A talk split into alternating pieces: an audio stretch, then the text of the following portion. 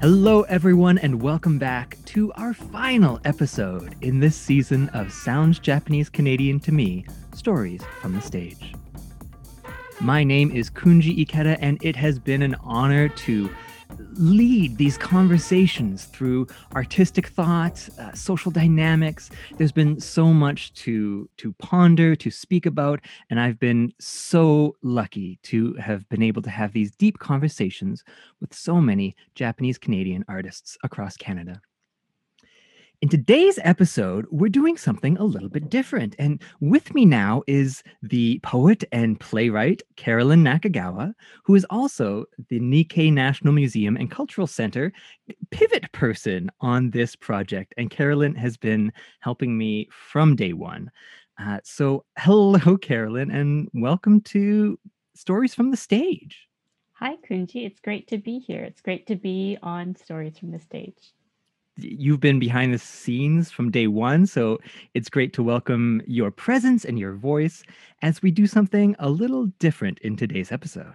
Yeah, since we've been introduced to the diverse theatrical worlds of so many Japanese Canadian artists. And of course, that started with you, Kunji, when Raymond passed the baton to you. Mm-hmm. In that show that you presented to us through the medium of this podcast, um, you mentioned the proverb of no person steps in the same river twice because mm. both the person and the river have changed. Mm-hmm. So, curious to hear what your ideal Nikkei theater presentation would be now that you've gone through the process of having all these conversations. yeah. Well, yeah. I'd be delighted to lead us through uh, a new setting for this. I mean, as you say, this new conversation. Yeah, new person, new river. so I will welcome our audience into the Nikkei Theater that exists between your ears, in your mind, wherever you are. Take your seats, take a deep breath, and lights up on Kunji Ikeda. My name is Kunji Ikeda, and these are more of my stories from the stage. For this conversation and performance, it's going to be a bit of the theater in the round, which means all the audience will be on the outside in a big, big, wide circle, maybe 30, 40, 50 feet diameter, seated in, in know, two or three rows, all looking towards the inside. And as the performance begins, I would love to have some trap doors or maybe some people coming in on ropes, really unexpected entrances. All of a sudden, from the ground or from the sky, there's also not only people, but there's walls and like set pieces that come in and start to obscure more and more of the action. And I'd like a performance that is, I mean, hopefully really interesting happening in the middle. But due to the structural happenings, our audience misses parts of it. And so as this conversation continues, I just I love that idea today of the feeling that we don't always get the full picture. And and maybe it's one of those amusement park rides where the chairs even shift and so at times you're uh, in the front row and it's times your chair shifts to the 10th row with 10 heads you got to peek in front of and the feeling of looking in and wanting to see more and really wanting to engage while there's all these challenges in order to enjoy a performance. So, with that slightly trickster esque kind of setting, I'd like to welcome our audience. wow. I think that speaks so strongly to what people involved in live performance have been dealing with for the past year and are continuing to deal with. For sure. There's quite a few unique barriers and challenges that we're facing in practicing this art form that we believe in so deeply in how it can play a part in our community and our thoughts and our well-being. Yeah there wasn't anything um, recognizably Japanese in that setup that you just described. To me, at least. Did I miss something? Au contraire. Uh, Here's I where think, I learned something new. no, I suppose you're you're right. It, and there's no traditional um, garments or you know i didn't specify that some of the maybe some of the obstacles could have been um, kabuki style uh, set pieces and maybe they are maybe that'd be nice but i don't think they have to be because i think the one of the experiences i've really come to recognize through these conversations is that idea of not being fully on the inside and not being fully on the outside. And so that experience of how much do we see and experience to me has really touched at the heart of what it means to be Japanese Canadian, especially in the arts world. Wow, I think that's really beautiful. I love that idea of finding something that is part of a Japanese Canadian experience that isn't about aesthetic of Japan mm. or Japaneseness, but is something that's yeah more conceptual and more intuitive maybe even for people who have not grown up thinking of themselves as connected to that part of their heritage mm-hmm. which is mm-hmm. you know which is the case for many people in our community although not everybody including many of our guests for sure great observation I think you're right. And for me personally, uh, my identity has always been this navigation of am I Japanese enough? And am I Japanese enough to feel Japanese Canadian? So for me, that's been at the core of this cultural identity of self. And as I went through these conversations, I heard that same idea reflected in some guests. And then I kept also hearing the inverse of that experience that whether they were uh, born in Japan or their family came to Canada after the Japanese Canadian internment and that whole experience which in a weird way deeply informs what it means to be Japanese Canadian but also plants the seed of this question of what does it mean to be Canadian and what does it mean to be Japanese Canadian and so I think it's a super interesting combination of ideas of my me and my family haven't gone through this hardship and then haven't been asked to divorce ourselves from our culture so I don't know what it's like to be Japanese Canadian. And then on the opposite side, the side that I come from, my family has gone through this experience and has divorced ourselves from the traditional Japanese culture and so I don't feel Japanese Canadian enough. And I think that's such a beautiful and complex place to be. And I think that's both one of the most uh, difficult problems that we have facing ourselves as a community, and also one of the most exciting opportunities that we are given as a community. I, I don't know how much you're into comic books. And to be honest, I'm not the hugest comic book nerd. But the idea of Batman became Batman because he was afraid of bats. So really? he, yeah. Oh my yeah, goodness, so he, I did not know that. so he leaned into what he was most afraid of to find his superpower. And so, in the same way, I am most afraid of not being Japanese Canadian enough. And that fear has really given me a lot of fuel for my performance career and a lot of deep thought that has really impacted my interpersonal relationships and has grown to be quite a strength in in being able to relate and empathize with a wider group of my community.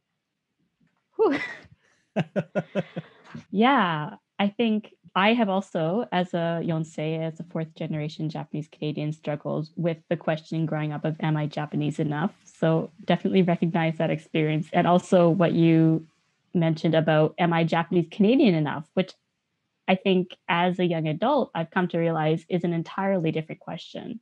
Mm-hmm. Uh, and I think that's what a lot of my peers are struggling with, both um, people, other artists that I meet, and other yonsei or gosei that I meet in my age cohort. And I think it's going to be a really interesting conversation to unfold in various ways, including this podcast. Um, it's part of a much broader tapestry of people figuring out what actually that question is and how it's different.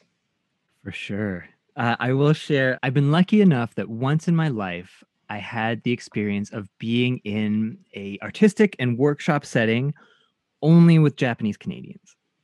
And so, in this very specific context, we felt safe and empowered to ask ourselves, how Japanese do you feel?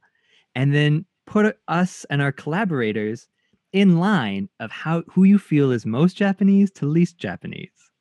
Wait, you did that as an exercise in your yeah. workshop? Yeah. Did anybody cry? N- again, no, no. We were really uh, like this question was at the heart of our exploration. So everyone was prepped enough to say, you okay, know, right. to think about it. And then as it start started coming up, you know, one person said that they had been studying the language, and then we are all like, "Oh, wow, that's that's wow." And then some people would say, "Oh, I I know how to make these traditional Japanese dishes," and we're all like, "Oh, wow, that's." you know that sounds okay that sounds different than what i initially popped into my head it sounds much more validating for sure yeah for sure yeah I mean, and so it was this fun and in the spirit of like, again, it felt super safe. And, you know, there, we didn't Mhm. ask and people it to being an all it. japanese canadian room probably made a huge difference in that Exactly. well. I, I will ask the disclaimer that you don't do this with your friends yeah in any con but but in this context it was it was just super interesting and and what i what i pulled from it is a no one had the same outlook mhm. and b we all we all put ourselves as the least japanese. It was either the, the, the least or the second least japanese. Yeah. Yeah i can see that for sure. And that was Yeah. just so revealing. Absolutely yes yeah don't try this at home kids. Um, i think that's the exception that proves the rule that it would be a difficult conversation but yeah that idea that the the one of the consistent things you found was that everybody saw themselves as the least or second least. Super fascinating. Yeah. Yeah. I want to ask you uh, if you have any highlights that stuck out to you from the the 12 incredible interviews you did with wonderfully intelligent and creative and thoughtful artists. All right, what are, what are some of your highlights? Oh, good one. I loved Mhm. everyone's lights up. It was so fascinating to to uh, frame these conversations in different settings that really spoke a lot to who these artists were. I think one of my favorite is because they were so different was the shift from Tetsuro's into Denise's. Hmm. And Tetsuro had this very beautiful, casual, generous sharing with the audience. I think we shared some sake. And then the next conversation I had was with uh, Denise Fujiwara, who took us on this impossible dreamscape and this mystical, eh, poetic exploration. And that was absolutely a highlight for me. I, I mean, I loved how politically rich the conversation were with so many. Uh, I'll say Hiro Kanagawa and Yoshie Bancroft, Julie Tamiko Manning as well. Um, I learned a lot. Uh, I learned from Maiko Yamamoto, Benjamin Kamino. Um, I, I absolutely adored the guest appearance of Jun Fukumura's clown essence that Sumiko came at to join us on the conversation. I mean, I could go on and on. There was some real, I mean, I've harvested ideas that I hope to continually uh, plant in my community from Matt Miwa. Yeah, it's very, I'm, I'm super excited to see Burning Mum with Miyako Ochi's next project. There's so oh, much Oh, in here that, yeah, right? Yeah, so- I agree 100% with all of those. Great highlights, Kunji. How about you? I mean, you've been behind the scenes helping me edit and and look through every single episode. What's jumped out to you as some of the first things you'll think of when you think back to this season 1 of Stories from the Stage? I feel like my highlights are more are not so much specific moments as just things that I was globally noticing whenever I reviewed an episode that you sent me. It was very apparent to me from your conver- starting with your conversation with Tetsuro and going on from there, it was pretty consistent that the level of those conversations is so in depth and so you really were had a chance to get to concepts and things that really drive each individual artist. And the reason that it struck me for Tetsuro is because I, I've known him for several years now and I've heard him talk in a variety of contexts. And he's a wonderful speaker and he's hugely entertaining no matter what. But I've never heard a conversation with him like that. And I think part of it was that I was like, wow, he's not promoting any of his projects, mm. right? He's just talking about something that the, the things that interest him on a much higher level that's not about that more immediate hustle. But to have this chance to step back and not tie it to any particular piece of work, it's rare. And it's partly because of the pandemic that we're still moving through, I think, and also because of the way that you set up these interviews. Thanks so much. Like I, I feel so lucky to be able to dig into these uh, methodologies and pedagogies to ask these artists why they do what they do, what they're passionate about.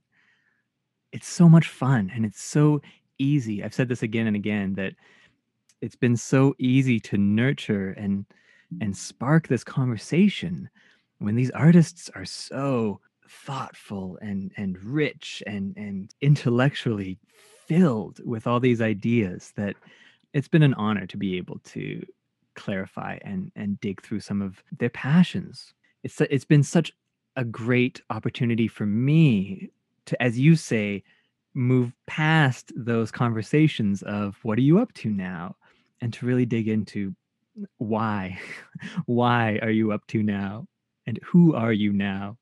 Mm-hmm. And everybody was so ready to have that conversation, which is not an easy one to have. So the other thing that was a highlight for me was just my gosh, these people are all so intelligent. For it all it just hurts. It hurts my mind sometimes just to comprehend that. And even, you know, a lot of these people are people that I know eh, know their work or know personally mm, on some mm-hmm. level. And every single one of them surprised me, not because mm. I didn't mm. think that they were intelligent, but because just the full power of the vision that they're able to express in these interviews is not something that I was expecting. It was beyond what I expected. I will say I was lucky enough to take a little workshop with Tetsuro right before interviewing him on the art of interviewing. Wow. Yeah, it was such great timing. The NAJC put on this online event, and one of the things he spoke about in interviewing others is this magic circle of like, how much can it be just about us and the energy between us rather than bring in these external factors of here's the show tell me and send your energy out to the show keep it in between us. I mean that's a practice i'd encourage anyone listening right now is, is to cultivate with some of your pals is how can there be this magic circle of and it's quite intimate and it, but it's quite delightful to connect moving past the ideas of what did you get up to today? Which is super valid and necessary. But if every now and again we're able to dig past that level into this, and I loved the invitation of the magic aspect of it. And I think that really spoke to the heart of a lot of us of why we are passionate about coming together in a theater, in dark spaces, in found spaces, to be able to think together and to grow together.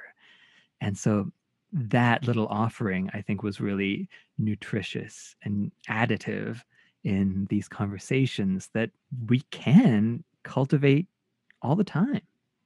Wow. I'm so interested in this magic circle idea because you touched on two different aspects and expanded a little bit more about the idea of going beyond the everyday, what did you eat for lunch type of thing. But the other aspect that you just skated past that I want to hear more about is uh, the idea of how much of it is between the two people talking. In this case, it's been two people versus you know the audience that is listening mm. to these podcasts and how do you balance those two so what's the priority and what are the where does that shift that's a great question um, and it brings me to another observation that I began to make, and it feels like a lot of these artists, we'd all heard about the idea, and and the idea is that the personal is universal. And we had all heard about it. And through these conversations, I got to really respect the idea. And, and using the etymology of respect is spect, spectator, spectacles, to look, to see, to view. And then re, redo, rehash, rethink. So to, to view again. And through all these different perspectives of all these different artists, I really began to again and again respect and understand that the personal is universal.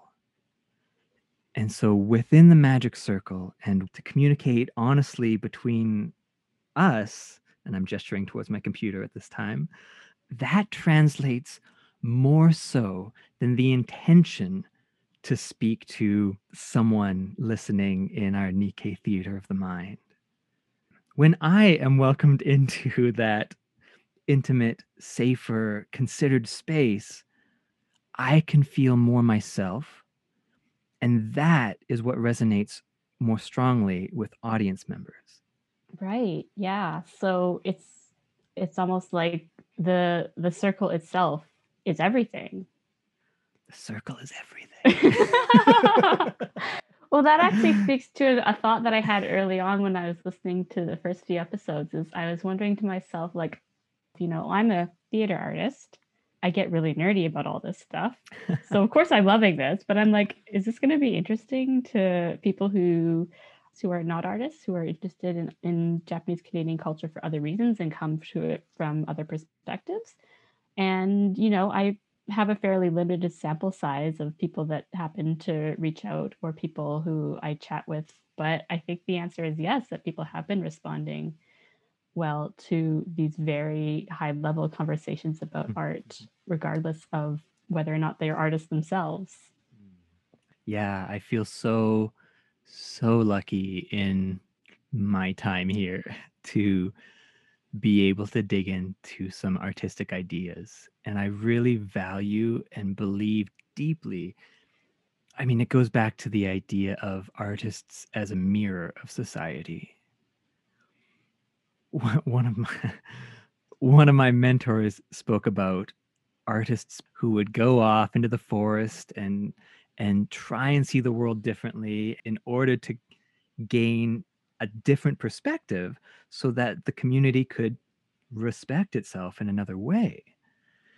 And so I feel so lucky that as a job, I get to think and reflect about what's going on within my community eh, from this personal space because again recognizing and, and, reinforcing that idea that the personal is universal i mean i had this experience doing sansei the storyteller one time i had you know i've had innumerable people from innumerable walks of life wanting to come and chat with me but this one japanese canadian person came to me afterwards and said that i had summed up in 50 minutes what they were trying to say in 50 years. And, and so I really believe that we are so lucky and honored and and and and I want to say how grateful I am for those who come to a show or support the arts in whatever way. You are you are fueling my ability to to come into a greater alignment with myself and my community and you. So to have artists as a bit of a mouthpiece, I think really makes a lot of sense in this context to invite these perspectives from those whose purpose within our community is to be able to artistically verbalize their experience. Absolutely it makes me think of your performance that was recently on the National Arts Center platform. Know the rules, win the game. Uh, yeah. yeah. Um, I, I thought that was a little bit of a fake out that um, you set it up as being about this ancient Japanese character and then just popped in some commentary about the contemporary Canadian art scene and the political structures around that. I mean, I'm unabashed at saying that it's a clown show. We don't use the nose, but but the structure of it is completely clown. So that the container of the traditional taikomochi and the rise and the fall of their social their social equity uh, really gave us a perfect trajectory that we try and stay quite truthful to despite as you say lodging all these contemporary ideas within. Which you know is not forced in the least. It's 100% suitable to the ideas that this figure brings up. Yeah. Yeah it was it was such a delight. It's such a delightful process and that was created with richard lee and with karen hines. And it was it was such a welcomed invitation to ask ourselves how far is too far and and in the Mhm. original production you know it's a it's a ticketed audience so you need to buy a ticket to come in and then here's a small spoiler but we stop the show and busk a third of the way through and the show doesn't continue until we get money from the audience. And like as we were rehearsing it we're like this oh is it too far? Is this gonna it's not gonna work. This isn't gonna work you know and I, I should behold. yeah there's archival footage of people just throw hey raining down coins on me and it was yeah this such a delightful show Absolutely. Yeah. Circling back to uh, the interviews, I Hmm. wanted to ask if there were an, any big surprises, things that you weren't expecting that came out of them. Big surprises I think in your when you talked to Raymond, you said something about getting being excited to be proven wrong. oh that's a good one whoever whoever said that has, has something going said some wild things.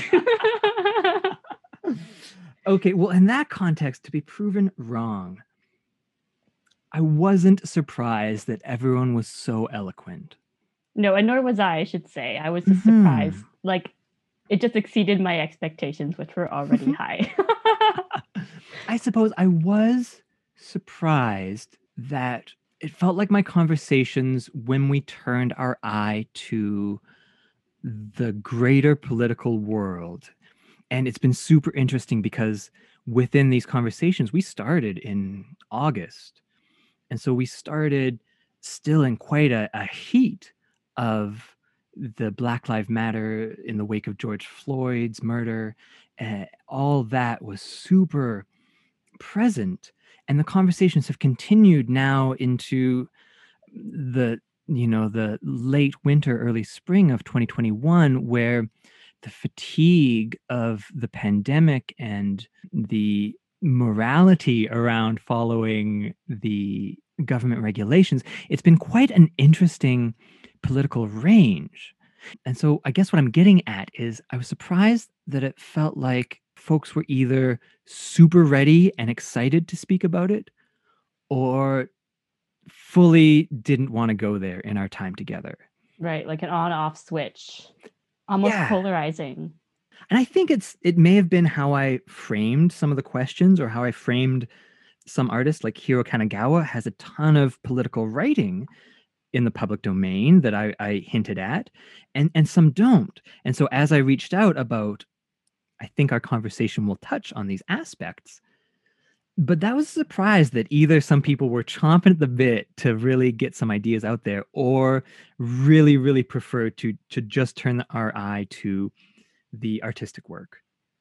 Right. Well, I think for me, listening to the episodes after you had done your your first edit of them, I was surprised at how often and how thoroughly those issues came up. Mhm. Because you know, people who are artists are are not politicians. It's not part of the job of an artist inherently to be well versed in these issues. But that doesn't mean that it's not a good idea to be to have contact with them. And I think because these are all such thoughtful people, they almost always did have at least something to say about them and something that was really thought provoking and educational in some ways. Mhm, mhm. And, and I think that might also be part of the ripples that we're still feeling from that questioning of who are the arts accessible to and who do they champion, part of the ripples have been a more thorough internal investigation. So it really is Mhm. heartening and makes it's really encouraging that that we've done more work as as the months have rolled on. Right. We're overcoming the false dichotomy of that art is totally separate from politics. So it's becoming Yes. maybe easier and more natural for artists to talk about these things. Although I don't think it's ever easy, especially in, like you said, it's been such an unusual and I think a time period that it's so difficult to see what it will look like a few Mhm. weeks or months or years from now that uh, it takes a lot to say these things on the record. Absolutely. So, how are you? And maybe you don't have an answer to this question yet, but I'm wondering. This is the final episode of what we said is season one of Stories from the Stage. You know, we, we might have a season two. We don't know, or we might not. Um, but I think one thing that I I'm expecting, I'm anticipating from you, Kunji, is that this work is going to be continuing in some form for you. Do you have any ideas about how it's going to be continuing these conversations with other artists, other Japanese Canadian artists, other Japanese Canadians? That's a great question. Um, in a way, I expected connections. I mean, not just between me and, and those I interview, but I, I really hoped and believed that these offerings could really broaden our network and and connect other people in this time. And this goes back to the idea of respect that it's up to me to make myself available for others to respect me. So it's not only in my actions of being someone who doesn't treat people terribly, it's not only to treat people well and be excited about other people's successes, but it's also my responsibility to put myself into places to be seen, to see. I guess that's the idea of respect is the more we can see each other and be seen, it allows us the opportunity to be respected. And so what I'm finding now is is there are young Japanese Canadian artists who have told me that they've got in touch with different people I've interviewed from the series that they are compelled to make more connections because someone's idea really sparked something from them. I've been really honored to host events with the NAJC, with an Asian Dance Festival, with you know other young artists who want to have more conversations about their own practice. So it's hard to predict how that's going to uh, ripple out into the world. But I, I'm really excited to think that. I mean, it's it's one of the stones that you and Raymond threw into the pond that are still making these ripples. Yeah, years ago. Yeah, absolutely. I love that you're not trying to like let's not put a cap on, you know, what the effects of this can be and how it can move forward and how it can be picked up by other people. Yeah, I've I've heard enough of my voice, uh, but I'd love to hear I'd love to hear other voices still. Yeah. There's definitely no shortage of people who can have these wonderful conversations. And Absolutely. yeah, I love I love to hear that people have been reaching out to folks that you've been interviewing. That's wonderful. Yeah, and please continue if you're listening. Um, it really makes an artist day to, you know, if you find their contact info on their website to say that you listened to this this podcast and you came away with this idea. Oh my goodness! And and if you've ever read the book How to Fill a Bucket, and it's, it's this idea that we all carry around invisible buckets, and we can only we can't fill our own bucket, but we can fill someone else's bucket by paying them a compliment or doing something kind for them. And it's this Mm. beautiful children's book. Um, Oh. and if anyone out there wants to fill a bucket, please get in touch with one of these artists and tell them that one of their ideas has resonated because that we're, we're all running on pretty low buckets right now. And um, that would really mean a lot. Absolutely. I agree. One other thing I appreciate is the you interview artists at a range of different phases in their careers. And for me, that was Mhm. lovely because everybody, you know, is still coming to this this magic circle in kind of the same way. And for me as an artist to hear, you know, both like people that I look up to greatly as, you know, future future goals um, and people who I, you know, respect as my peers more, to have them all part of this mix was really meaningful and sort of seeing you know the difference in being in different places in their artistic careers but also the sameness of it mm-hmm. yeah that was something so what's the word congealing there's something so it felt like it reinforced our community in yeah. in and a community that we might not always see yeah, and you really invited that connection too by asking most, if not all, of the guests about advice for their younger and older selves. Oh, I love that question. I think it's so fun. Oh, maybe that's how we should end. I oh, but did I Raymond asked you those. Yeah, Raymond yeah, asked you those yeah. questions. Actually, Raymond asked you younger self, but I don't think he asked you older self. Okay. Okay. Sure. Okay. Do you have any advice, Kunji? Because we already did advice for your younger self in the first episode. Do you have any advice for your your elder artist self, especially after receiving wisdom from people of diverse ages and generations in this podcast? I would tell old silver-haired Kunji how deeply you value play. And I guess one of my fears about how I view aging is that I view less opportunities for play. Mm. And and I have some beautiful mentors who are in the silver years who have shown me great examples that play is still available at any point in life but i would really i'd really advise that idea of of how is your playfulness manifesting and making space for you to be playful? I think that's great advice. I would love to have that advice for myself when I'm older too. Thanks, Carolyn. This season has has really been inspired from your early work and your early podcasting. Is that something that you ever expected? For for there to be a new revival of the Sounds Japanese Canadian to Me podcast. Yeah. I I think I've always hoped that there would be more. I stepped into co-hosting with Raymond when I started working at the museum as an intern and kind of doing all around uh, you know, hands-on learning across all the museum departments. And I'm really happy that it's inspired you to take up the reins. And yeah, it would be fantastic if it inspires more people to do this or something like it in some other form. Yeah, we don't have to be prescriptive about what exactly that is, except that hopefully it's amazing. yeah, please send in some ideas. What do you but, think about? Um, would it be inappropriate to call them like that was Issei? Stories from the Stage is Nisei, and then we're looking for Sansei, whatever the next I don't might like, be. Well, I don't want to make too many generalizations about the generations. But I mean, Raymond is a sansei. I'm a yonsei. You're a, you're a sansei. I'm a sansei. Yeah. yeah. So uh, I don't know. I, I think again the, the numbers thing doesn't seem to be related to what we're doing. it's more qualitative.